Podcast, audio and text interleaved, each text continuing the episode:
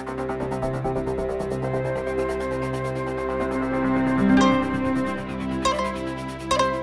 င်္ဂလာပါရှင် Frontier မြန်မာကအပတ်စဉ်ထုတ်လွှင့်နေတဲ့ဒို့အတန်အစီအစဉ်ကနေကြိုဆိုပါရစေ။ကျွန်မကတော့ဇာနီပါ။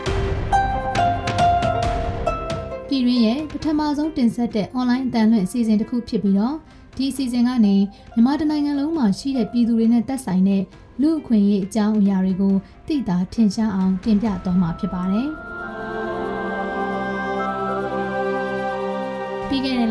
အနည်းဆုံးအခကျင်းတွေကို3600ကနေ4800ကိုတိုးမြင့်တက်မှတ်ဖို့အတွက်အနည်းဆုံးအခကျင်းတွေတက်မှတ်ရေးဆိုင်ရာအမျိုးသားကော်မတီကအဆိုပြုခဲ့ပါတယ်။ကုန်စည်နှုန်းမြင့်တက်လာမှုတွေကြောင့်အဆိုပါနှုံးထားနဲ့လုံလောက်မှုမရှိဘူးလို့လည်းပြည်သူတွေကြားဝေဖန်မှုတွေရှိနေပါတယ်။မိသားစုရဲ့စားဝတ်နေရေးကိုတော့ရုန်းကန်နေရတဲ့အတွက်အခုထက်ပိုပြီးတိုးမြင့်ပေးဖို့အတွက်ကိုလည်းသက်ဆိုင်ရာတာဝန်ရှိသူတွေကိုတိုက်တွန်းတယ်လို့အလို့သမားတွေကဒို့အတန်ကိုပြောကြားထားပါတယ်။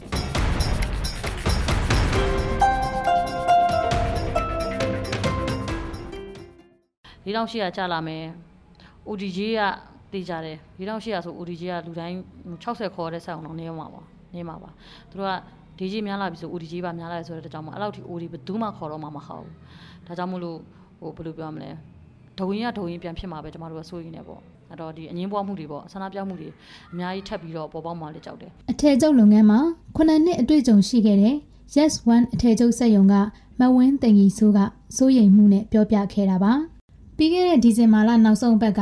နေပြည်တော်မှာကျင်းပပြုလုပ်ခဲ့တဲ့အ ਨੇ ဆုံးခါကျင်းငွေတက်မှတ်ရေးဆိုင်ရာအမျိုးသားကော်မတီရဲ့စတုထချိန်မြောက်ညှိနှိုင်းစည်းဝေးပြီးမှ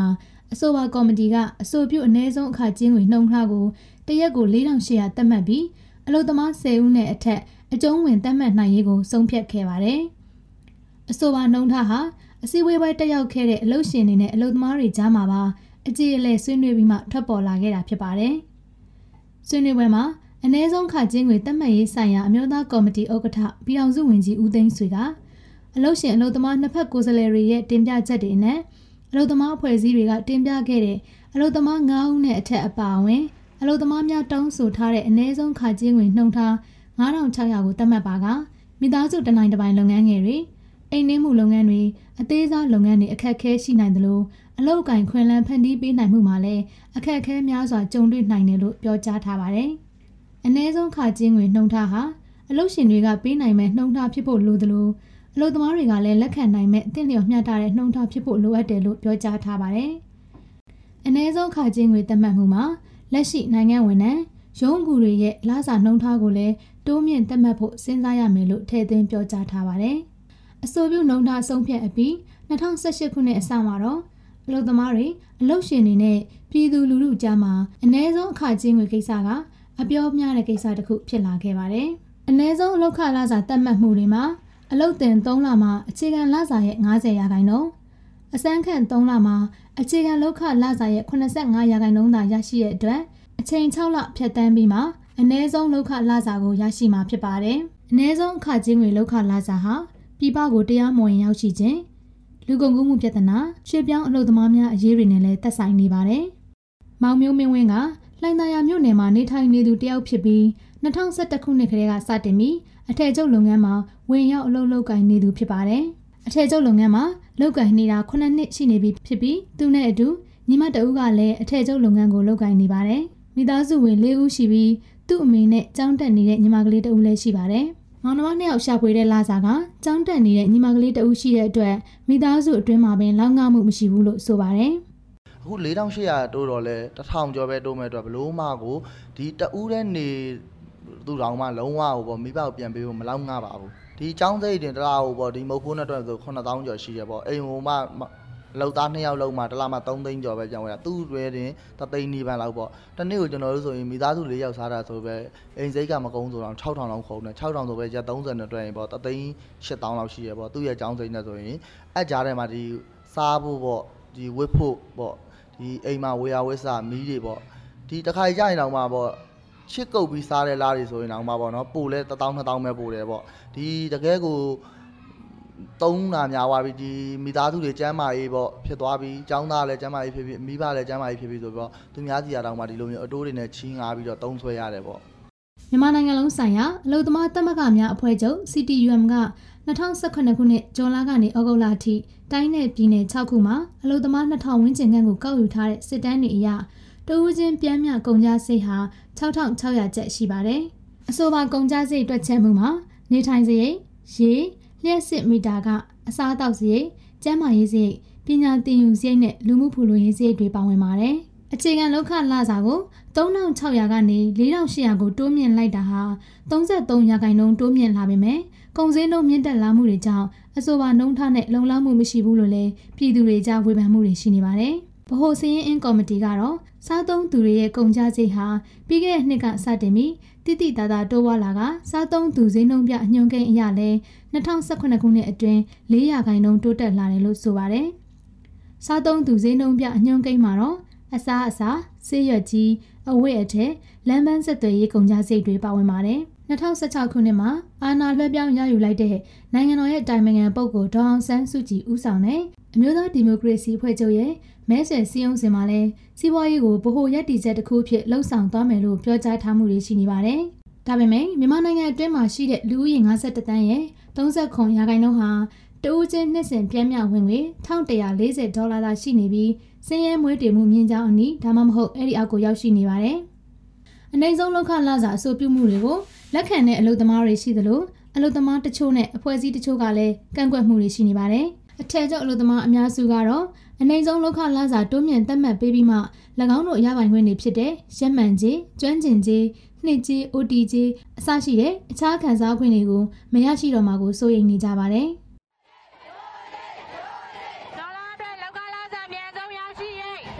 မြန်မာနိုင်ငံမှာ2011ခုနှစ်အစိုးရတက်တက်လာပြီးတဲ့နောက်ပိုင်းလောက်ခလာစာနေပါမှုတွေကြောင့်ဆန္ဒထုတ်ဖော်မှုတွေမကြာခဏပြုလုပ်ခဲ့ပြီးတဲ့နောက်မှာတော့အလုသမားဆန္ဒပြမှုတွေကိုပြည်လည်အောင်ဖြည့်ရှင်းနိုင်မှုအတွက်2013ခုနှစ်မှာအ ਨੇ ဆုံးအခကြေးငွေဥပဒေကိုရေးဆွဲပြဋ္ဌာန်းခဲ့ပါတယ်။အဲဒီနောက်မှာတော့အလုသမားဝင်ကြီးဌာနကကောက်ယူခဲ့တဲ့စားတောက်မှုကုန်ကျစရိတ်နှုံးထားတွေနဲ့နိုင်ငံဝန်ထမ်းတွေရဲ့အနှိမ့်ဆုံးအခြေခံလစာ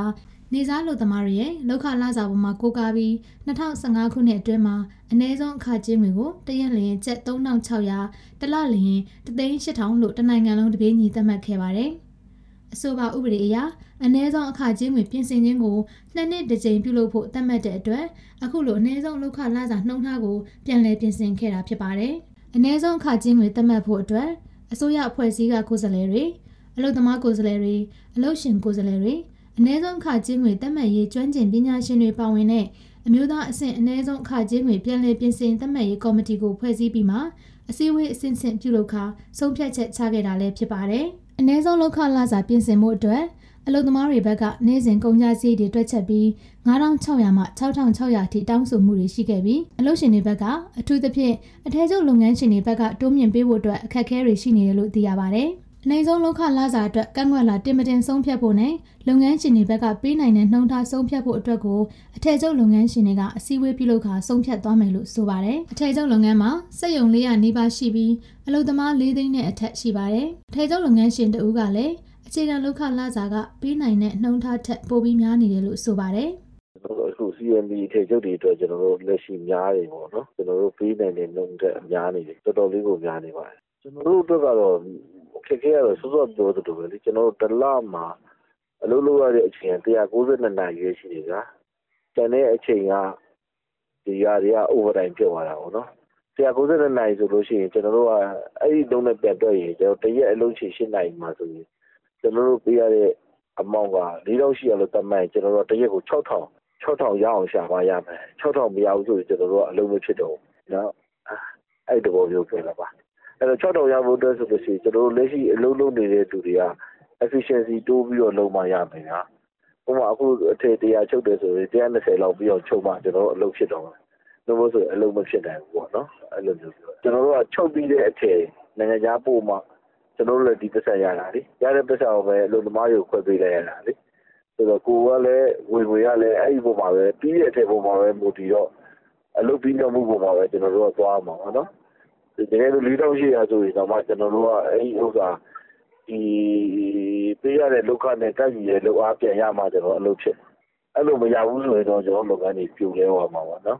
အထည်ချုပ်လုပ်ငန်းရဲ့နိုင်ငံခြားတင်ပို့မှုဟာပြီးခဲ့တဲ့နှစ်နှစ်က800မီလီယံရှိခဲ့ပြီးအခုနှစ်ဘဏ္ဍာနှစ်မှာတော့2ဘီလီယံထိတိုးတက်လာတယ်လို့အထည်ချုပ်လုပ်ငန်းရဲ့စည်ရင်းစရာတွေရသိရပါတယ်။ရွှေလင်မန်းစက်မှုဇုံစီမံခန့်ခွဲမှုကော်မတီဥက္ကဋ္ဌဦးဝေးတောင်းကတော့ နိုင်ငံတော်ကလည်းဝိုင်းဝန်းထိန်းညှိပေးမှုတွေလိုအပ်တယ်လို့ဆိုပါတယ်။ကျွန်တော်ဆိုတာကအလုတ်ချေကလက်ကတက်ပေးပြီးတော့အလုတ်သမားကလက်ကရသွားတဲ့ပုံစံမျိုးတဲ့စာရဲ့နိုင်ငံတော်က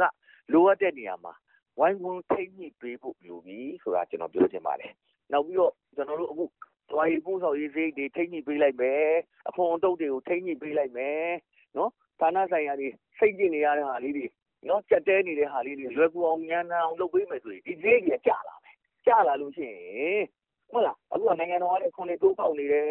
နော်ဟုတ်လားဟိုဌာနဆိုင်ရာတွေကလည်းအဆက်မပေးလို့မရသေးဘူးအကုန်လုံးပေးနေရတဲ့အချိန်လေးနော်တေဘူးတော်လေးတွေကလည်းအရန်ခက်နေတယ်တော်ရီလာရေးတွေကလည်းခင်တော့မဖြစ်သေးတဲ့အချိန်လေးဖြစ်တဲ့ခါကျတော့လူတွေကအဲ့ပုံမှာလည်းဝန်တော့ဝန်တော့ဝင်တော့ဝင်ဖို့ဖြစ်နေတာပေါ့နော်ဒီဝင်တော့ဝင်ဖို့တွေကိုနိုင်ငံတော်ထိတ်ကြီးပေးလိုက်လို့ကြာသွားပြီဆေးဆိုရင်ယခုပေးတဲ့ဟာတွေကမထောင်းတာတော့ဘူးပေါ့နော်အဲ့တော့ နိုင်ငံတော်ကအလုပ်ရှင်နဲ့အလုပ်သမားပဲဆိုင်တယ်ဆိုတာမျိုးတော့မဖြစ်စေချင်တော့ဘူးနိုင်ငံတော်မှာလည်းတာဝန်ရှိပြီနော်နိုင်ငံတော်ဥဆောင်ပြီးတော့ဒီကိစ္စကိုထိမ့်ကြည့်ပေးဖို့လိုပါပြီဆိုတော့ကျွန်တော်ကတော့အကြံပေးချင်ပါတယ်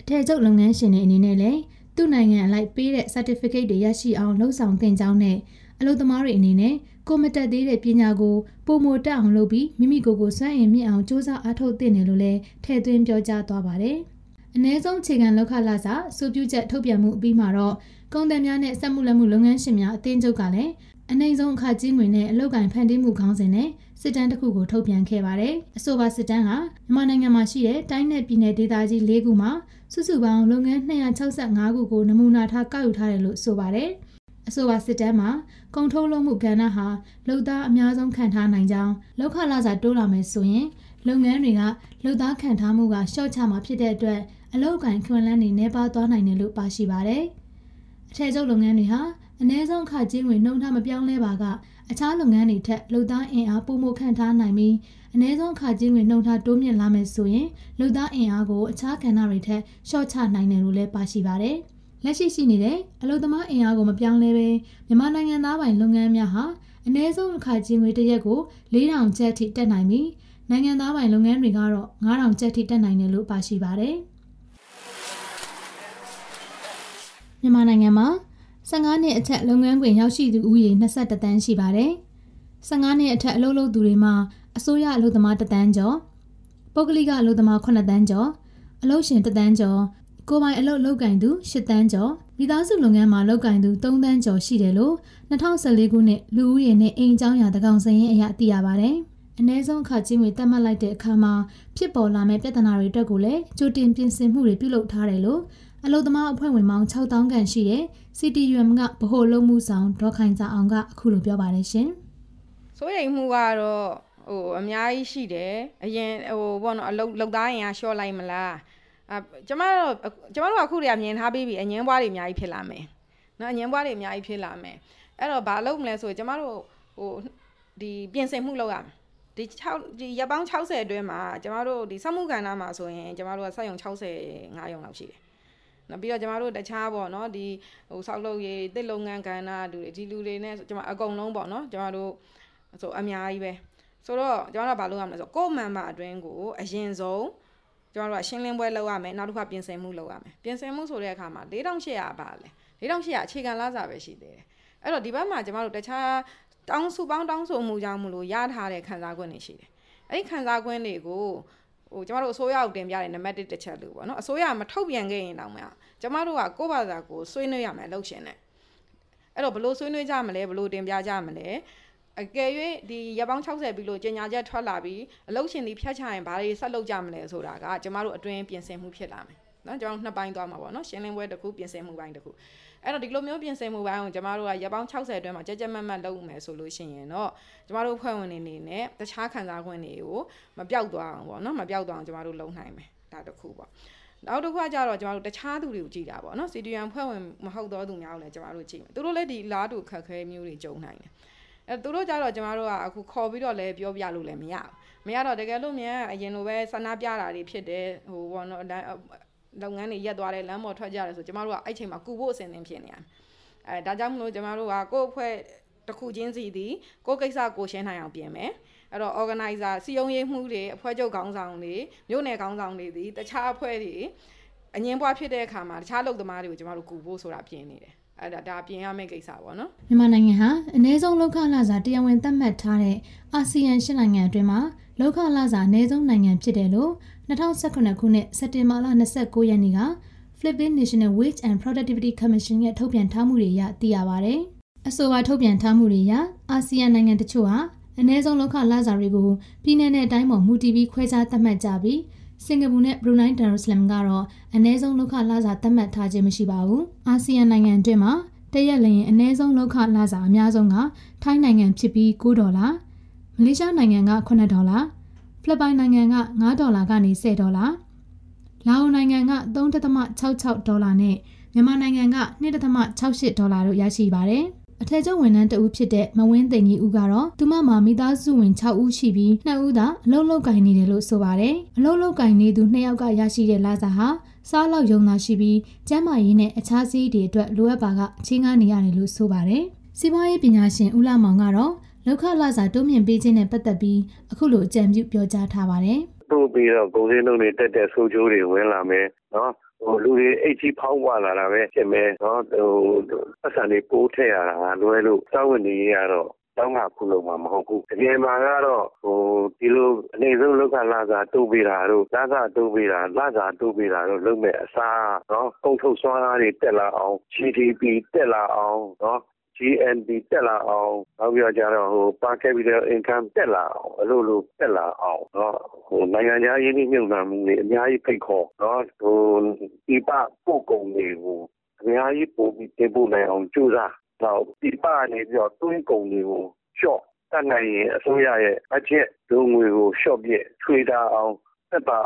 အောင်ထွေတာရေးလို့ အဲ့လိုတွေလောက်အောင်ပါပြီးတော့မှတကယ်လို့ဝန်ထမ်းတွေဒီအလုပ်သမားတွေခက်ခဲဖြစ်တယ်ဆိုလို့ရှိရင်တနည်းတလမ်းပေါ့သူတို့လာစာတုံးမပေးဘဲနဲ့အဲသူတို့အတွက်ဟိုအခုလုပ်နေလို့ပေါ့ပညာရေးအခမ်းမဲ့တို့ကျန်းမာရေးအခမ်းမဲ့တို့နောက်ပြီးတော့ကျတော့ဟိုပြည်စသားတွေကိုဟိုထောက်ပံ့တာတို့အသက်ကြီးတဲ့လူတွေထောက်ပံ့တာတို့ပတ်တာချောင်ကြီးရေးတွေလုပ်ပေးရမယ်အဲ့လိုလုပ်ပေးရမယ်အစားအဲ့လိုလမ်းကတော့တုံးပေးရင်တော့ စီးပွားရေးအတွက်အလားအလာမကောင်းဘူးလို့ပဲသတ်မှတ်လို့ရပါတယ်နည်းဥပဒေ39အရာအဆိုပါအနည်းဆုံးလောက်ခလစာနဲ့ပတ်သက်ပြီးကန့်ကွက်လိုသူတွေနဲ့ပြင်ဆင်ဆိုပြုလိုသူတွေဟာပူးရဲပါပုံစံအတိုင်းဖြစ်ဆွက်ပြီးပြည်ထောင်စုနယ်မြေကော်မတီတက်ဆိုင်ရာတိုင်းဒေသကြီးကော်မတီသို့မဟုတ်ပြည်နယ်ကော်မတီကိုတင်ပြရမှာဖြစ်ပြီးကော်မတီအစည်းအဝေးထိုင်ကပြန်လည်ဆုံးဖြတ်ပေးပြီးမှအစိုးရကတရားဝင်အဖြစ်သတ်မှတ်မှာဖြစ်ပါတယ်။ AR တိုင်းကနေလာရောက်အလုပ်လုပ်ကင်နေတဲ့မတ်နွယ်နွယ်ဦးကတော့ အ ਨੇ ဆုံးလောက်ခလာစာကအလောက်ကင်မရှိသေးတဲ့သူမအတွက်မျှော်လင့်နေရအောင်မှာဖြစ်တယ်လို့ပြောကြားထားပါတယ်အဲအလုပ်ပြုတ်နေရလဲအခုဆိုရင်3လလောက်ရှိပြီပေါ့နော်ဒါပေမဲ့ဗမာပဲလိုက်လျှောက်လိုက်လျှောက်ကျမတို့အလုပ်မရဘူးပေါ့နော်ဟိုဘယ်လိုပဲဖြစ်ဖြစ်ဆက်သွယ်လိုက်မဲ့ဖောင်မဲဖြစ်ခဲ့ဒါပေမဲ့ဆက်သွယ်မှုကမလာဘူးပေါ့နော်ဘာကြောင့်လဲတော့မသိဘူးအလုပ်မခံဘူးဆိုတာတော့အမ် အခု4800လို့လဲကြားရပါတော့4800လို့ကြားတာကကြတော့ကျမတို့အခုအလုံးမရှိရတဲ့အတွက်4800အကျိုးခံစား권ဆိုတာညှော်မှန်းလို့မရဘူးပေါ့နော်အလုံးရှိရင်တော့တစ်မျိုးအလုံးရှိခဲ့ရင်တော့မှကျမတို့အလုံးထဲကိုဝင်ပြီးဆိုရင်သူတို့အစမ်းခန်းနဲ့တိုးပြီးဆိုရင်ကျမတို့ကျွမ်းကျင်မြင်မှလည်း4600ဆိုတာခံစား권မရှိဘူး